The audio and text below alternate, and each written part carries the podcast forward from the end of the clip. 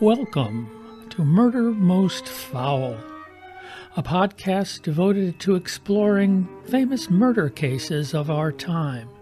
Some solved, some unsolved, but all fascinating and guaranteed to raise the hairs on the back of your neck. I'm your host, Jim Solanowski. Today's episode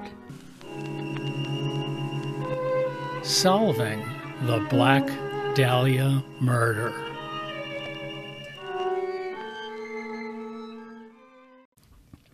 On January 15th, 1947, the body of a young, beautiful woman, that of 22 year old Elizabeth Short, was found by the side of the road in a quiet neighborhood in L.A. The body had been bisected, washed clean, and the upper torso posed in an unusual way. This was the beginning of a case that captured the imagination of the world. Ms. Short was given the moniker Black Dahlia by the press. Her killer was never brought to justice. The Black Dahlia case remains LA's oldest open but unsolved murder. That is, until now. Steve Hodel, author of the book Black Dahlia Avenger, believes he knows who killed the Black Dahlia, and he joins me today. You're going to want to stay around for this one. Welcome, Steve, to Murder Most Foul. Thank you. Good to be with you, Jim. Let's start, Steve, with your, your background. Uh, okay.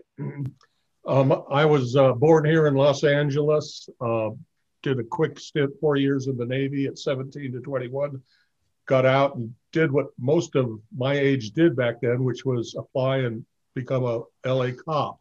So I joined LAPD uh, back in 63, was a rookie. And uh, my career went from 63 to 86, just shy of 24 years. Uh, I worked four or five years in uniform patrol, then went to detectives at Hollywood, uh, which is one of the divisions, or you may call them precincts back there. Um, and basically stayed in Hollywood, worked all the different tables, robbery, uh, burglary, sex crimes, juvenile, and then graduated, kind of gravitated to uh, homicide. So I spent 17 years in homicide at Hollywood Division, 300 murder cases, um, and uh, basically retired in 86. Moved up north to Bellingham, Washington, which is kind of the last stop before uh, Canada, and uh, two small boys, wanted to get them out of the big city and the crime, raised them in Bellingham, and uh, basically uh, became a PI, a licensed private investigator. 24 years for the prosecution. Then I started working 24 for the for the defense, and uh, became a criminal uh, defense investigator, and basically uh, working in Bellingham, Washington. And uh, then I got that 2 a.m. phone call uh, in 1999, which uh, started me on an incredible journey, which I'm still on for the past 22 years. And um, basically, uh, I got involved in uh, the Black Dahlia murder, which was an infamous crime in Los Angeles, pro- uh, probably our most famous unsolved uh, L- in LAPD, and um, I started working it, and uh, eventually it led me to uh, where I am today. I've written five books on it, which is really one ongoing investigation. Uh, new things kept unfolding as I got into it. The Black Dahlia murder occurred on January 15th, 1947, in uh, an area of Los Angeles called Leimert Park, which is about four miles south of Hollywood. And if you want, I can go into a little description on the crime. So uh, basically, the victim, uh, a woman by the name of Betty Bersinger, was taking her three-year-old child in a in a stroller to market. She's walking down this uh, street, residential street, and she looks over in a vacant lot, and she sees what she thought initially was a mannequin. And then she looks closer and she says, "My God, that could be a body. That's is that a woman?" Anyway, she hurries down about a block, door knocks a neighbor, calls the police and said, you know, I, there, it's either a woman or a mannequin out there, but it's going to scare the kids on the way to school. LAPD responds, the uniform responds to the scene, and this begins the most incredible murder we've ever had. Uh, what, what do they discover? A young Jane Doe woman, no ID, nude, and she's bisected at the waist, body's washed clean, all, all kinds of signs of uh, trauma to the body, and she's carefully posed in this vacant lot, maybe a, a three feet off the sidewalk. Detectives respond, they begin to do it. She's a Jane Doe initially. They send her fingerprints back to the FBI and they get a hit right away within hours. And her name is Elizabeth Short. She's from Medford, Massachusetts. She's she's 22 years old, and uh, basically this begins uh, the sensational investigation. Uh, no clues, no suspects really to start with. Um, they start doing a background check, find out she worked at a, a PX up at uh, Camp Cooke, which was about 40 miles north of LA. This was court during during the right after the war, and um, they start doing a background check on her. She's very attractive young young woman. Um, they start, you know, they get an ID from the parents and stuff, and basically um, what they discover is not a lot. They they put out a poster, wanted information, and this will become confused later on, but they put it out as a wanted information requesting it and what they discover is that basically she was kind of a, a loner in some sense. she was uh, really looking to fall in love and marry Lieutenant Wright, if you will, you know, during the war. And um, she dated mostly military men, soldiers, sailors, and um, uh, they contacted and were able to locate some of her friends and, and roommates and, and got some statements from them. and she was kind of didn't really have a job. She was just kind of floating around here and there, uh, dating guys, uh, going out to dinner with them and stuff. But really, they couldn't come up with much of anything other than um, the fact that she'd been in Hollywood for uh, a number of months. A lot of a lot of the men said, "Gee, you should think about getting into the movies, that type of thing." But it was coming from them, not her. And uh, there, you know, one of the problems with this case, once I really got into the weeds, was that there's so many myths uh, and hack writers stepping on each other and creating. I spend a whole chapter rehabilitating her her uh, reputation and character. Uh, they paint her as a doper and a and a alcoholic and a you know a prostitute. None of that's true. You know, she was basically a, a, a just a young woman looking to fall in love with Lieutenant Wright and live happily ever after. So, what started it off, of course, were the headlines with this horrific crime scene. You know, a bisected body, washed clean, all kinds of trauma. Uh, when they got into the uh, experts at the coroner's office said probably four or five hours of torture. She was tied, ligature. You know, I'm not going to go into all the details on the trauma, but it was it was horrific.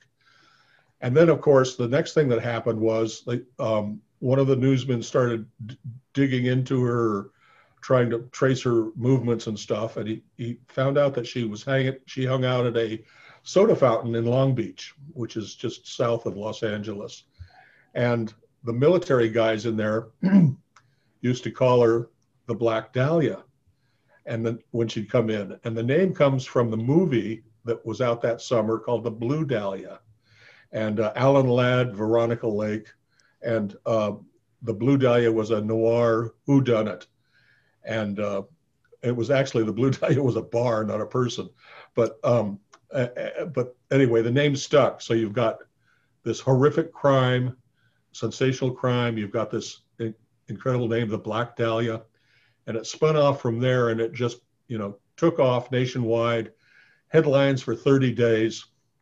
And back then, you had a situation where the cops and the news guys kind of had were very kind of had a good relationship, symbiotic. Uh, you know, we'll we'll mention your name, we'll promote you to lieutenant sergeant, just uh, give us the information, and they were oftentimes ahead of the cops on the investigation. They had more money, more resources and stuff. So they turned up a kind of lot different information on her, nothing hardcore, but but some, you know, kind of background information. And they were each trying to outscoop the other, if you will. So you had six major newspapers. So it was huge news. Then it after a month or so, it kind of died down and and became LA's most famous whodunit.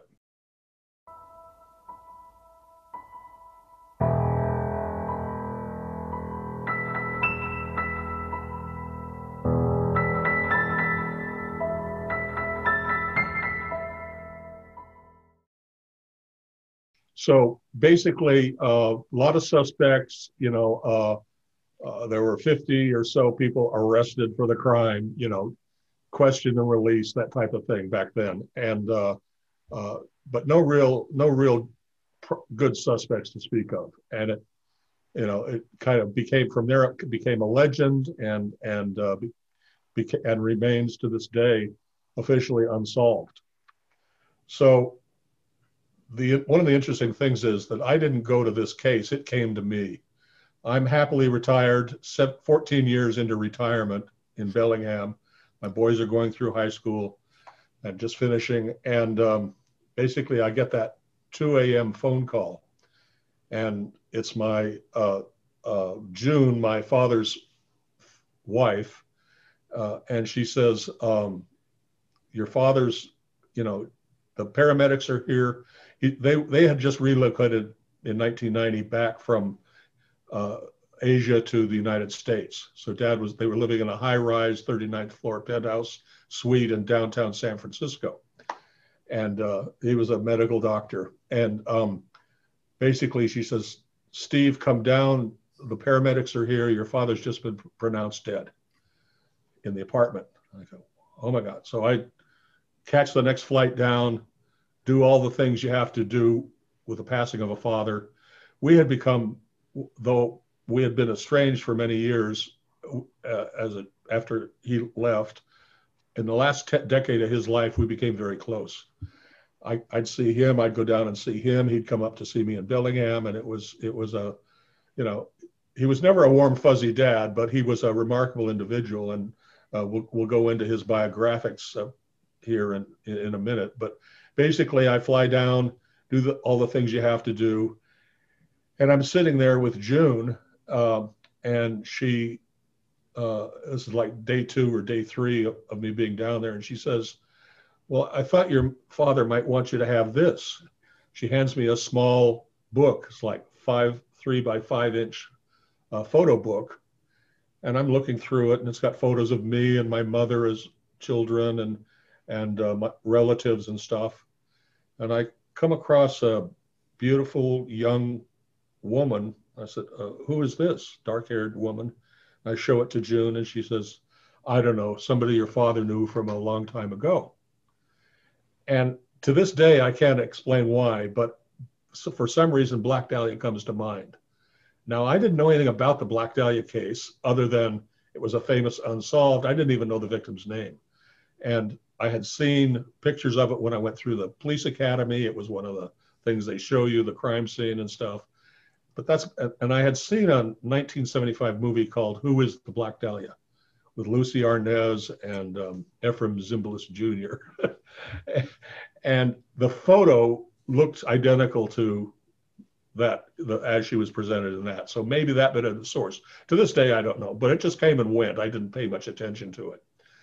And um, then a day later, I'm talking to my half sister, Tamar, same father, different mothers. And uh, we're talking about the great man and his remarkable life and his passing and what a, an amazing person he was. And she says to me, Well, you know, he was a suspect in the Black Dahlia murder. And I said, What? What the hell are you talking about, Tamar? Where the hell is this coming from? And I had maybe 20, 30 minutes of conversation with her in the last 50 years. So, you know, it's not like we had had a close relationship or anything. She kind of um, got into drugs, sex, rock and roll, spun out of control, part of the 50s scene. Anyway, I said, where is this coming from? She says, well, he didn't do it, but but uh, that's what the cops told me. I said, oh my God. I said, well, there's no way. I said, I can I can show he had nothing to do with this in 10 seconds. And um, so, you know, basically, Tamar and I are talking, and she comes up with this incredible statement: "Our father was a suspect in the black." I said, "No way." So I said, "I'd be I'd be able to establish it, show he had nothing to do with it." So tell okay. us a little bit about your father. A remarkable individual, uh, born in Los Angeles in 1907. Uh, at age nine, he's a musical prodigy, playing his own piano concerts at the Shrine Auditorium. Uh, his his music teacher says he's got a huge career in music as a pianist, a great pianist. Um, he, my grandparents were Russian Jews uh, from. Uh, basically, they came through Ellis Island at in 1901, and then came out west to Los Angeles. My grandmother, my uh, paternal grandmother, was a dentist in Paris in 1901, which is very unusual for a woman to be a dentist. Uh, my grandfather uh, was a uh, in, in, into insurance and banking. Anyway, they came through, came out here. They built a home in the northeast section of Los Angeles. Uh, George is born in 1907, 09, and at nine he's playing piano concerts. He goes to South Pasadena High and uh, gets the highest scores in the state. Uh, highly, highly uh, intelligent, an IQ of 186, one point above Einstein. That skips a generation, by the way. My my boys are in my boys are in good shape though, and um, uh, goes to he graduates at 14 from South Pasadena High, goes to Caltech at the age of 15, enters Caltech, and um, he uh, not only is he highly intellectual and musical prodigy, he's also sexually precocious. He has an affair with a professor's wife at Caltech. She gets pregnant and uh, she goes east. It breaks up her marriage. She goes east to have the baby. George, at 16 now, follows her back and says, I love you. I want to marry you. She laughs in his face and says, George, you've ruined my life. You're a child yourself. You know, get out of my life, go away. So he comes back with his tail between with his tail between his legs, uh, and he starts working. He gets a job as a cabbie, a yellow cab. Fakes his ID. He's now like 17, and he's passing himself off. He had to be 21 to be a get a chauffeur's license. So he's passing himself off at 21, dr- driving yellow cab uh, with a young wannabe lawyer out of uh, downtown LA, out of the Biltmore. By the the partner is a guy named uh, blanking on his name, uh, Parker, William Parker, who will be uh, become our most famous police chief.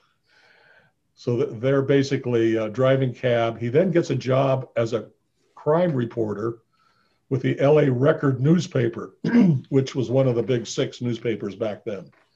And he starts writing, this is during Prohibition, starts writing around with the uh, homicide, with the homicide guys, going to crime scenes, writing these tabloid stories, the bloody ace of spades next to the body, that sort of thing. Does that for a year and uh, then basically uh, decides, uh, well, he starts double dating as a teenager. He's still a teenager. He starts double dating with a young man by the name of John Huston. And um, John Huston at that time was just the son of the famous actor, stage and screen uh, actor Walter Huston and John would uh, go on to become the famous, you know, the, the famous film director, one of the greatest we've had.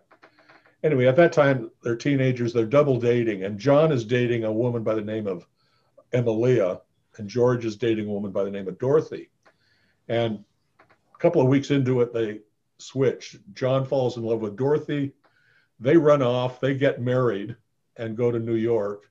And George and Emily are looking at each other, and he says, "I guess it's you and me, babe." She gets pregnant. They go north to uh, they go north to Berkeley. He goes enters pre med at Berkeley, four years, then across the bay to UCSF San Francisco, gets his medical, uh, has a couple of more affairs, has another affair with another Dorothy. She gets pregnant. Uh, well, Emilia has a, a, son with him by, in 1928 by the name of Duncan.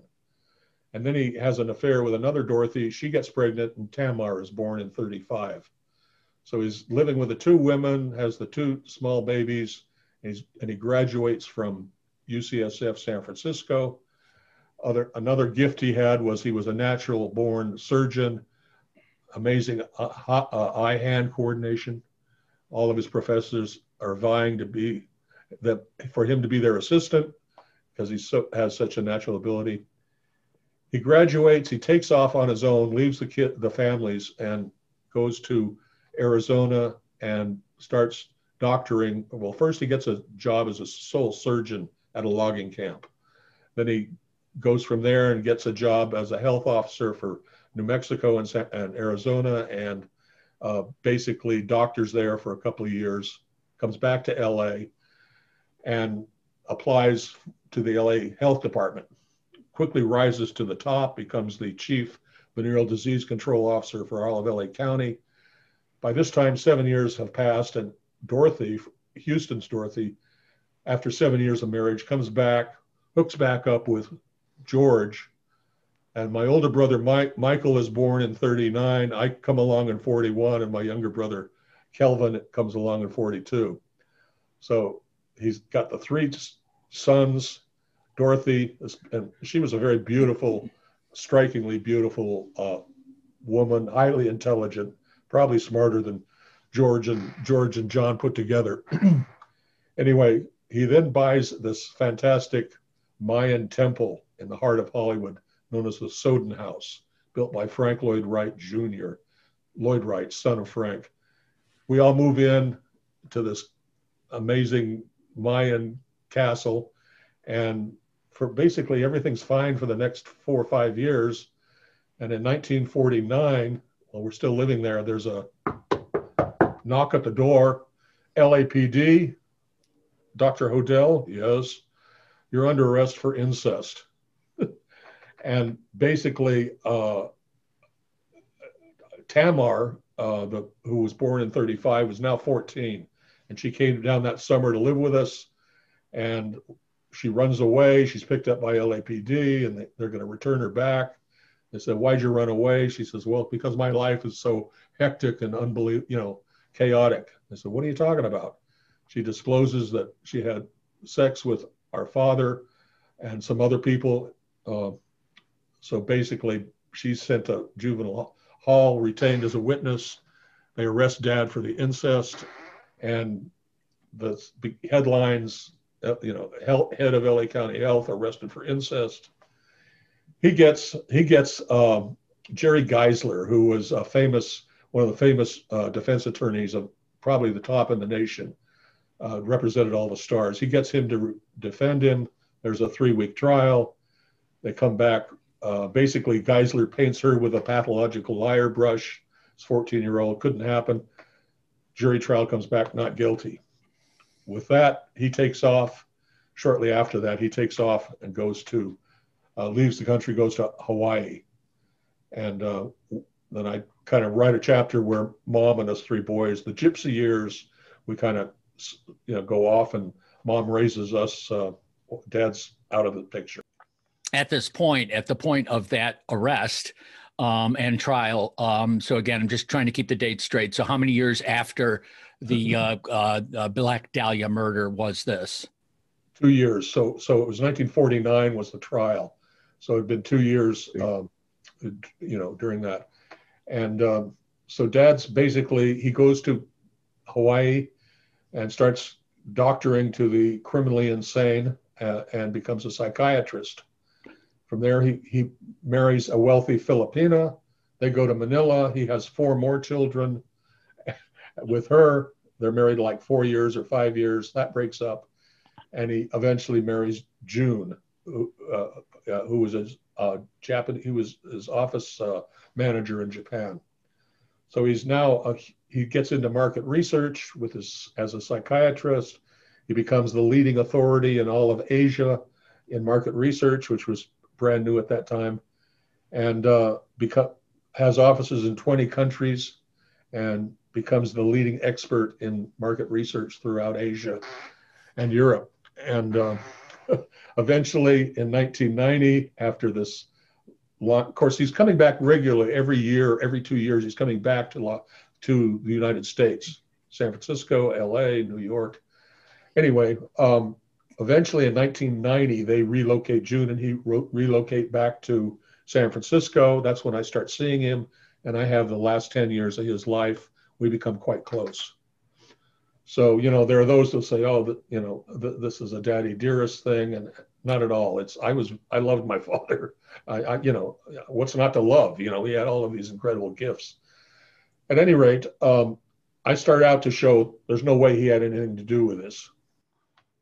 Uh, your you know. your initial uh, uh, after being shown the picture, your initial reaction is to squelch any you know claim that he is the murderer, not uh, let me, which makes sense. I wouldn't think you know a child of someone's going to try to prove that he did do it, rather try to prove that these are all myths and he had nothing to do with it. Yeah, and it was more more from what Tamar had told me on that phone call when she said that you know they that when they placed her in detention and on the uh, uh, you know um, runaway arrest, you know basically uh, that's really what started me looking at it um, and saying there's no way I can show he had nothing to do with it.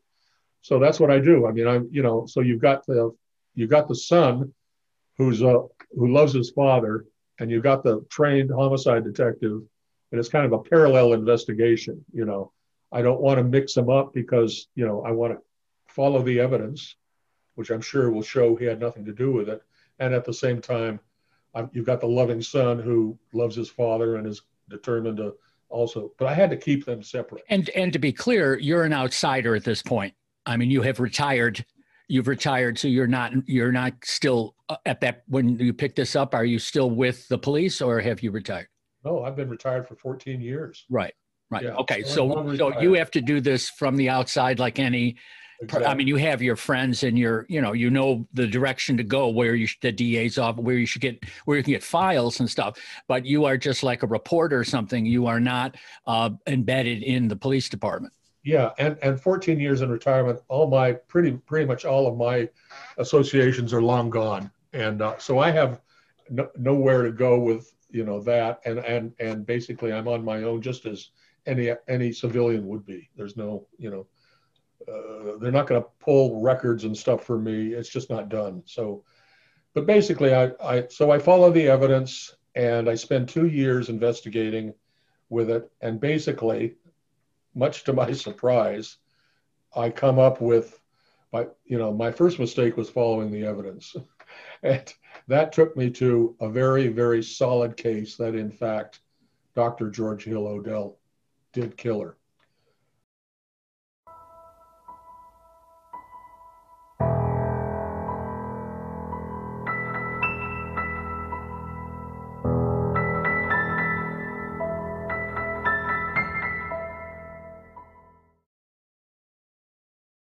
So I go in secret to the an active head deputy district attorney uh, in LA, present my case, graphics, evidence, all of that, and he studies it for about five months. And uh, it's uh, the head DA was named Steve Kay, and he worked the Manson case with Bugliosi. He was co-counsel and convicting Manson, and the fa- he did all the family himself. So highly respected, straight arrow, straight shooter and he comes back and he says, Oh, well, first of all, let me say this. Once I got into the investigation, uh, much to my surprise, George Hodel, based on my investigation, did do it. But much to my surprise, there were serial crimes. I came across about a dozen different murders, uh, which I call the LA lone woman murders in Los Angeles between 1943 and when he split in 1950 and these are clearly related. Uh, and so I present my case to Kay with all of these additional murders along with the Black Dahlia.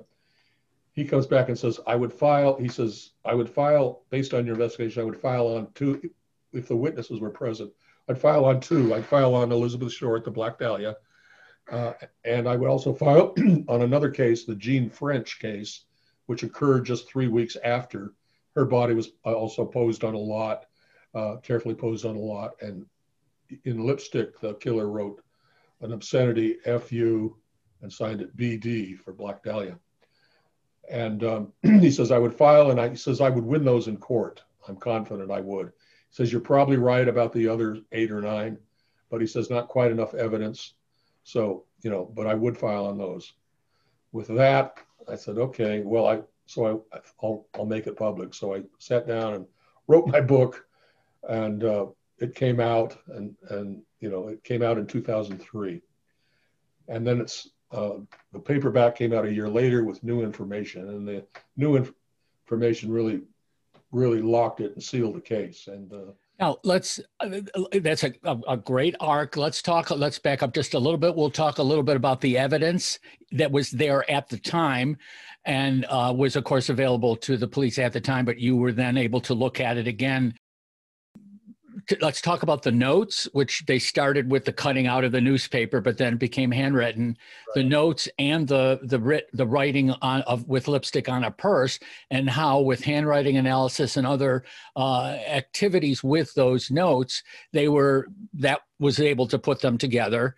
Uh, at least the lipstick crime uh, and and Dahlia was clearly with the handwriting. So tell us a little bit both about the the handwriting analysis of postcards where seemingly someone was admitting to the crime and semi taunting "catch me, stop me" thing. So you know, as I got into the case and started looking at the evidence and examining it and what was reported back then in 47, I discover the killer um, basically was sending in taunting notes to the police postcards, and they were cut like cut and paste notes uh, on cards, um, handwriting disguised, kind of a catch me if you can. I'll surrender for ten thousand dollars. You know, have changed, and then he says, "I've changed my mind." You know, to hell with you. And I'm going through all of these. Actually, my girlfriend is sending me up new, old newspapers uh, from Los Angeles. I'm still in Bellingham initially and I'm going through them, and she sends me up one, and I look at the front page, and it's undisguised handwriting, and it says, "Turning myself in on January 29th, had my fun at the police." Signed Black Dahlia Avenger. And I look at that, and it's my father's handwriting. I mean, you know your handwriting, your listeners know their parents' handwriting, and I know my father's handwriting. It's a kind of an unusual block printing. And I say to myself, well, this can't what this can't be. He can't be the suspect. What the hell's going on here? Is he pretending to be? You know, I'm still saying no, no way. So, so basically, um, um, then the, then there's of course the photograph which I had been shown, which is very similar in appearance. Been very controversial. A lot of people say it's not her. A lot of people say it is her, but uh, uh, basically, uh, later on, I actually submitted it to a facial recognition, uh, and they came back with a 97% probability it is her. So, but which doesn't really matter because as I got into it, we find out they were actually dating each other.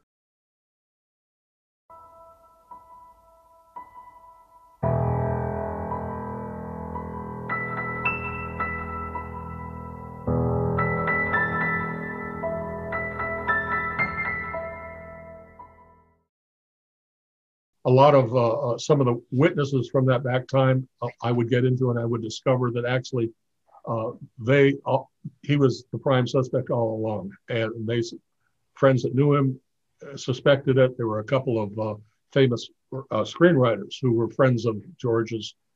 ben Hecht was a famous screenwriter from highest paid screenwriter in Hollywood during those years, and he actually came out in the newspapers in 47 and said, I know the name of the killer. And, uh, you know, what he, you know, uh, people are going to be very surprised once they find out who it is. A second screenwriter by the name of Steve Fisher, also a buddy of theirs, came out and said basically the same thing. He says, uh, when he's arrested, people are not are going to be a total shock. So, and plus, there were a lot of indications. Uh, there was Mattie Comfort, who I discovered was a witness who would become a witness and be interviewed by the DA's investigators. Um, but basically, uh, in addition to that, of course, the biggie, another biggie was that the fact that it was a surgeon that did it. Okay. It wasn't a meat cutter. It wasn't, you know, it was a skilled surgeon. And the procedure is actually called a hemicorporectomy. And it's the only way you can divide a body in half without sawing through bone. And you have to go between the second and third lumbar vertebrae. And it was very skilled. Uh, even the coroner said, I, I couldn't do as good a job as was done on this dividing the body. It has to be a skilled surgeon. Of course, we know that Dad was a sole surgeon in a logging camp uh, in his early in his early days and stuff. So that limits the, the pool suspect pool right there as a as a surgeon. Um, and then of course the handwriting, independent of my own identification, I went to uh, I removed all indications of what the who the crime was, and I had an, a, a court qualified expert review it, and she came back with about four or five positive handwriting comp- compared to my father's known handwriting, including the message written on the nude body in lipstick. She actually made that too, my father's handwriting too. So you've you've got the handwriting and and uh, you've got surgeon, and this would eventually the book would come out, become a New York Times bestseller and a lot of controversy. Uh, you know, oh, it's a daddy dearest, this sort of thing. But then, of course, um, I went to Steve Lopez, who was one of the top columnists uh, at the LA Times back then, and he still is, I guess. and I said, uh, take a look at this, and I gave him the book just before it was published, before it came out. He reviews it, and he goes to LAPD, says, hey, there's this Hodel guy, retired cop says his father is the Black Dahlia. LAPD says, go away. We don't talk about unsolved cases or open cases. Open, it hasn't been touched in 50 years. Anyway, um, so then he goes to DA Steve Cooley and he says, hey, Hodel, blah, blah. And the DA says, well, I'm not spending a dime of taxpayers' money on a 50 year old case. He says, but you know, there is a file uh, in the safe on the Black Dahlia. Would you like to see that? Yeah. they go down to the they go down to the safe. They unlock it. Cooley gives Lopez this box of Black Dahlia box. He goes upstairs, opens it up. Out falls a photograph of Dr. George Hill Hodel. So he says, "Whoa, he was a suspect in the murders." And uh, anyway, he does a quick and he had a quick column where he does a quick and dirty thing and says, you know, well, he was a suspect, blah blah blah. So I go down, uh, maybe a month later, I go down and say, you know, can I see the files too? And I, Cooley says, well, I, I guess I have to let you. I let him. So I spend six months reviewing them. And what do we find? We find this incredible story where actually dad was the prime suspect from the get go. 17 detectives from LAPD and the DA's office jointly form a task force. They go out, they pick up George Hodel, they take him down for an interview because they find out he he was dating Elizabeth Short. And while he's there, they go out to our the Sowden house, our Mayan temple, and they bug it. They take they take uh, microphones and they actually embed them in the walls, not phone tap. They actually do live. They run a hard wire through the basement out to the phone lines. They run that to Hollywood detectives to the basement and they sit there, two teams, 24 7 for the next six weeks. And um, uh, what do they get? They get basically these live conversations where dad is talking to a, actually an accomplice friend of his, not in the Black Dahlia, but a, another uh, Baron Haringa is his name. And they're talking, and he says, Well, supposing I did kill the Black Dahlia, they can't prove it now. My secretary's dead. Turns out he was investigated two years earlier for the murder, the suspected forced overdose of his secretary, uh, Ruth Spalding, and um, they couldn't put couldn't make a case on him. He then goes on to describe how and when he killed his secretary, uh, Ruth Spalding. He describes that, describes taking her to the hospital after overdosing her. And once she becomes comatose, he takes her to the hospital and it's too late. She dies within 20 minutes. Uh, he goes on to saying, "This is the best payoff between law enforcement I've seen. You know, never confess. Uh, you know, basically, uh, the FBI has talked to me last week. Um, they got a picture of that girl. I thought I disposed of all of them, and then he mentions Black Dahlia, and then basically shortly after that, he's in the wind and leaves the country." Now, I'm sorry, you said payoff. So are we assuming then that he he bribed somebody? You mean when he said this is the best payoff or? Yeah, oh, absolutely. B- between law enforcement, he says. So, and basically, you have to understand that LA back then was a real life LA confidential. I mean, it was, you know, corruption city. I mean, the cops were, the reason we didn't have any organized crime in LA was because the cops were in control. They were playing the role of organized crime. I mean, payoffs, they were running prostitution rings, um, all sorts, all sorts of things. And dad wasn't there wasn't there an abortion protection protection of abortion doctors or something? Right. There was you paid 500 a month and you were protected by LAPD from getting arrested. Of course, abortions back then were a felony and you went to prison. And he, on the tape again, he says, I, you know, talks about performing abortions at his clinic. So on and on, there's there's a massive amount of, of uh, material and you know where he implicates himself in the actual crimes. And um, so with that, uh, basically, uh, I of course added that to the paperback. That, the book was already out, so we didn't have that information. But then, you know, since then, ongoing, it just keeps unfolding. I keep. Uh, that's why there are five books because it's basically one investigation that ongoing investigation, and I, I update with all of this new material.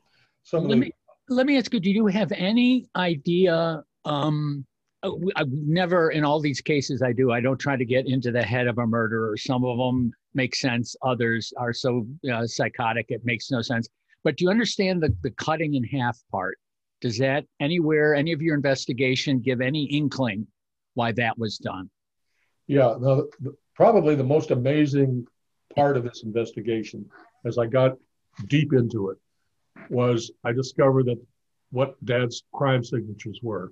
Now, you know, oftentimes in that that high intellect, you all, oftentimes have problems, and uh, he was Dad was no exception. In fact, he was more like the rule. In other words, he had um, it's murder, and that it all is wrapped around uh, murder as a fine art. And what I discovered was that not Dad was actually on his victims. He was actually posing the bodies and doing things to them that were actually mimicking uh, artwork of his friends. Man Ray uh, was a surrealist photographer uh, and close friend of Dad's. He came to the regularly came to the parties all the time. He lived just a mile away uh, from 1940 to 50. They were very close, and actually, he was our family photographer. I include a lot of Man Ray photographs of us children and mother and stuff. Anyway, uh, again, the surrealists believed there was no difference between the dream state and the waking state. Well, Man Ray and the other surrealists, uh, you know, talk the talk, but Dad walked the walk.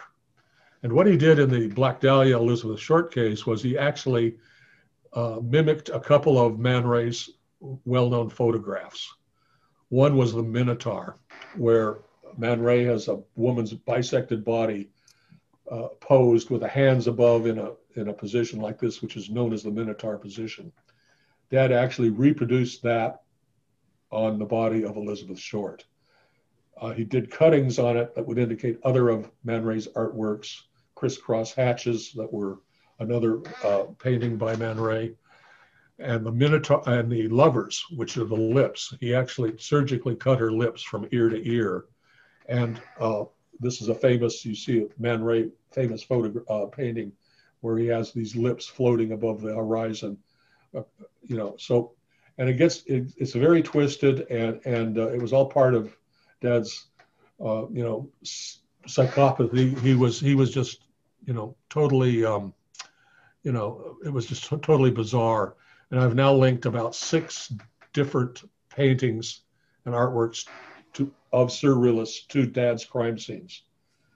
Uh, that was okay. just one, one of the crimes. The, the, the fifty thousand dollar question. Um, what? Uh, obviously, you're sitting here talking to me like a, a grounded human being. How, how how do you how do you process this as as as your life? You know, again, it's not a, a mommy dearest book, so it wasn't easy to write. Um, so where where are you on it? Yeah, well, I've I've been through every possible emotion you can go through over the years. It's now been what 22 years, and um, the deeper I got, the more horrific the, the, the crimes were. Uh, I I'm now you know we're at 25 crimes from basically 1940 to, through uh, the present, uh, through 1970, he did. And their crimes, I discovered, you know, not only was he a serial killer, not only did the crimes occur in, there were crimes, three crimes in Chicago. One of those victims, a little girl, he performed a uh, hemicorporectomy on and posed her body exactly the same. This was a year before the Dahlia. Anyway, I've uncovered all of these crimes, and I, you know, I looked, tried to look at the triggers, and there were a lot of triggers there that were became quite apparent to me. Uh, his mother was extremely controlling, uh, domineering. Uh, he would go in and say, "Mom, I finished my lessons. Can I go play baseball with the boys?" No, Georgie, you're a pianist, not a baseball player. You'll hurt your hands. I suspect there was incest, probably, if not from his mother, from some close family remem- uh, member, and and the rejection of the professor's wife, rejection at school because he was so far advanced between with his peers. All of these came together in a perfect storm with this exceptionally high. So you know, basically, you know, I've been through every emotion you can go through: anger, hatred. Uh, I've been through it all, and now I'm just left with a terrible sadness. You know, I, I'm just you know, uh, I look at his life, and this this is a man who could have cured cancer. He could have done anything. He had the, all the potential in the world, and this, and I basically now look at it as a Jekyll and Hyde, and I love the Doctor Jekyll, the good part, and the Mister Hyde, the monster within him, was the stronger, and basically uh, he, he, ruled. We even hear in some of Dad's uh, communications and writings, I can't control this thing inside of me help me, stop me before I kill more. So you hear this voice, but it, it never dominates. It's always the, the weaker.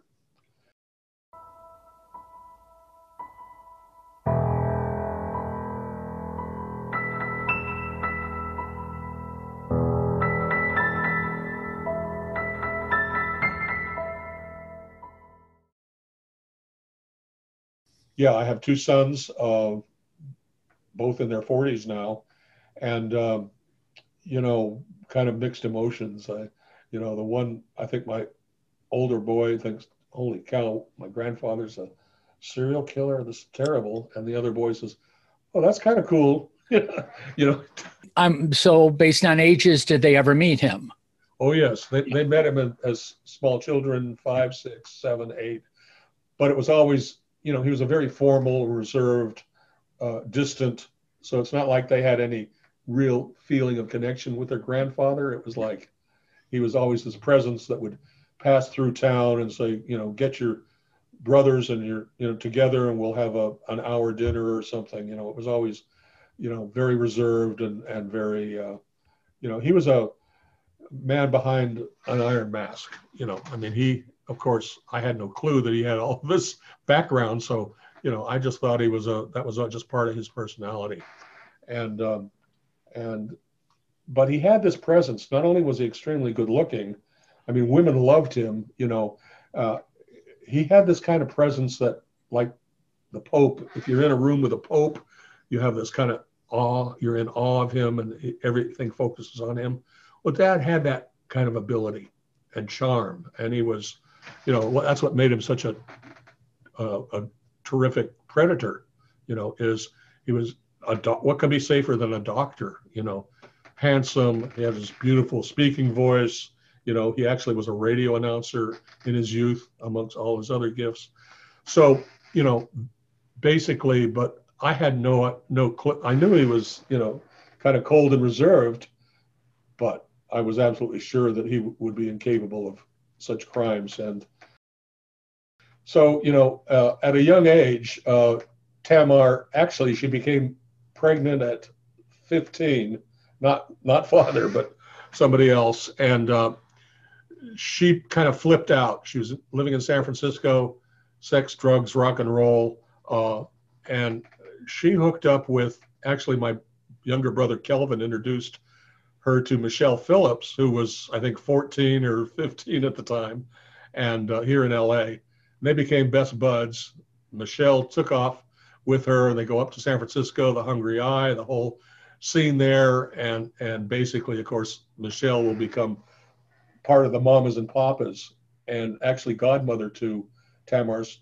She had Tamar had uh, children, love, peace, and joy. Uh, you know that, that, give, that gives you an idea of where she was coming from back then, and um, uh, Michelle became godmother to those children, and uh, they were best friends basically for their whole life.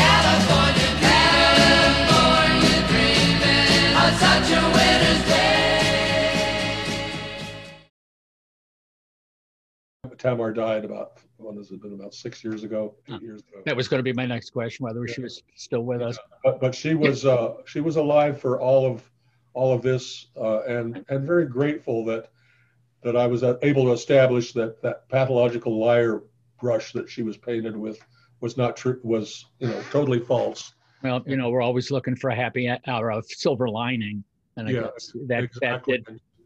Yeah, she was remarkable. She knew you know, I mean, she knew everybody, uh, uh, not just uh, the mamas and papas. She was part of that, but she knew the, from San Francisco and everything. I mean, she knew all of all of uh, the greats back in that time period. She was a she was a force of her own. She was really remarkable. Not only was she very attractive, but she was very smart. And you know that combination together, she was best friends with Lenny Bruce, and just you know the whole thing. So uh, so basically, as of now, I'm just finishing writing uh, the early years, which are Dad's crimes from the 20s and the 30s. And, and uh, I, have just finished completing that. And basically, uh, he didn't wake up one day at age 40 and say, I think I'll be a serial killer. So I knew there were crimes before. And I've just finished now, uh, what, two, two year investigation. And that'll be coming out. We're making a, uh, they're adapting my books to a, a documentary miniseries. And, and uh, basically, uh, we're, I was just up in San Francisco filming for a day uh, up there. And um, basically, uh, they've done, they've got 40 hours of interviews in the can with me. So, yeah. you know, next year, hopefully we'll come out with a five part miniseries. Um, is the uh, Mayan temple still there? I mean, it's not. Oh, yeah. yeah. Yeah. The Sowden House is there, and it's actually been completely remodeled inside. This, the exterior looks the same, but it's been gutted and everything is, you know, modernized. And it just, I think it just sold for five million, and and uh, uh, it's been featured. In fact, it's been featured in. It's a real character in its own right. It's it was featured in L.A.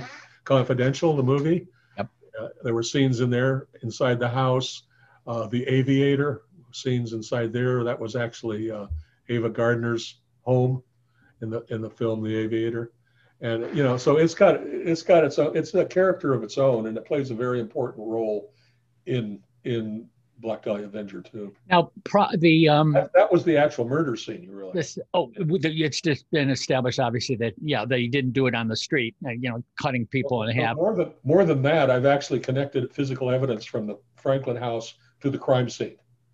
Uh, uh, there were the body was tra- transferred from a, at that time unknown location to the crime scene on 50 pound sacks of cement and, and manure sacks, empty sacks that were left by the body. I've been able to establish I, in in the uh, UCLA archives. I went to the Frank Lloyd Wright Jr. files. He's got a file there in George Hodel, and in that file it actually had the receipts for these 50 pound bags of cement dated that same within three days of the mur- uh, murder. So I've actually been able to connect the uh, physical evidence to the from the Franklin house or the Sowden house to the scene. We also had a cadaver dog alert to human remains. Uh, we did a search in the basement and he alerted to not rat dead rats, only specific for human remains, and the dog four four different locations one of the main things as you know people are curious about is why would they cover it up And uh, the why is a very important. So basically, uh, so at, they're doing the stakeout. The stake the stakeout at the Sowden House, or what I call the Franklin House, our home. Um, but basically, during their stakeout, I'm reading the transcripts. It's a 146 page transcript of, of Dad's confessions and stuff. And I'm reading the transcript, and it says, uh, Dr. Hodel and Baron Haringa go downstairs to the basement. They hear a, a, an object is struck. A woman screams. An object is struck again. A woman screams again. And I'm reading this and I'm saying, what the hell? Why aren't they out? They're five minutes away. Why aren't they out the door over there and making a rescue? They do nothing. These two detectives that are listening. And um, then we hear, you know, don't leave a trace of anything and stuff. So actually, I have no doubt that there was an actual, it was, if not an actual murder, an attempt murder, but more likely a murder was committed on tape while these officers are listening. So they do nothing. Fast forward, and and basically, I don't know why they didn't do anything. It may have been they were. It was only the third day into the stakeout, and they're afraid that you know they'll blow the stake out. Maybe they should call the lieutenant and check with him. Maybe they tried. For whatever reason, they didn't do anything, and it goes on for another six weeks. And that's you know so so that's itself well you also have to understand the timing of los angeles and politics. Bill parker chief parker was literally weeks away from assuming command. He wanted to turn the department around get rid of all the corruption clean it up uh, george hodel is in the wind he's gone maybe they can find him maybe they can't so i think they made kind of a machiavellian decision to say look he's out of the country we need to take command, take control. Uh, let's lock this away for now, and we'll come back to it in the future. But for now, let's assume command, and and we can turn the department around. So I think that was the thinking back then. Of course, they never came back to it.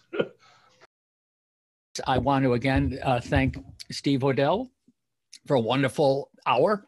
Um, the book is a New York Times bestseller, and as Steve has told us, throughout that uh, it's one of uh, several books written by him about uh, the Black Dahlia case. This particular uh, uh, version, the, the I have the paperback with me, and as you said, it's it was an update of a previous um, uh, Black Dahlia book, but this is Black Dahlia Avenger: The True Story. And why don't and your um, your website is, if people want to reach, is www. I don't know if anybody uses it anymore. Steve Hodel, that's H O D E L dot com. And there, I think that's how I got you. That someone can drop you an email. They want to interview you. They want to pay you money.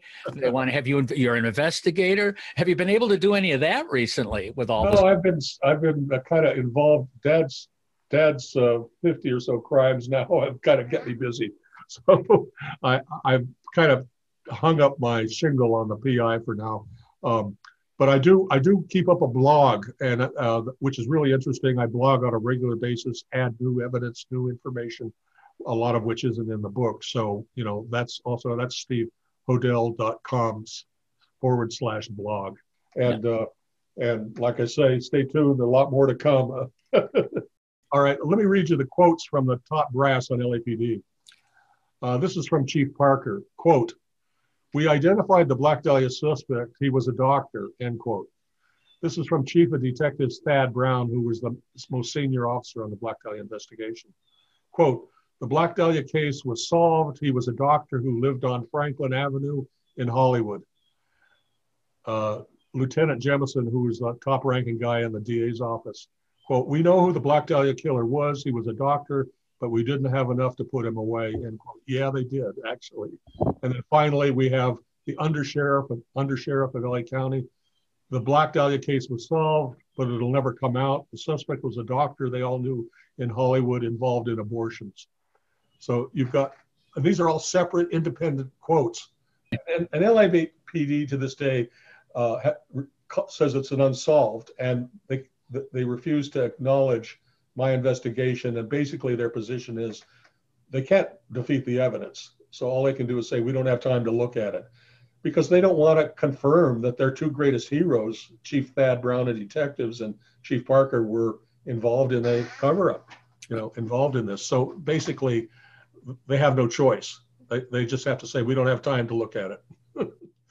Well, so uh, my friends uh, on Murder Most Foul, I hope you've enjoyed today because I certainly have.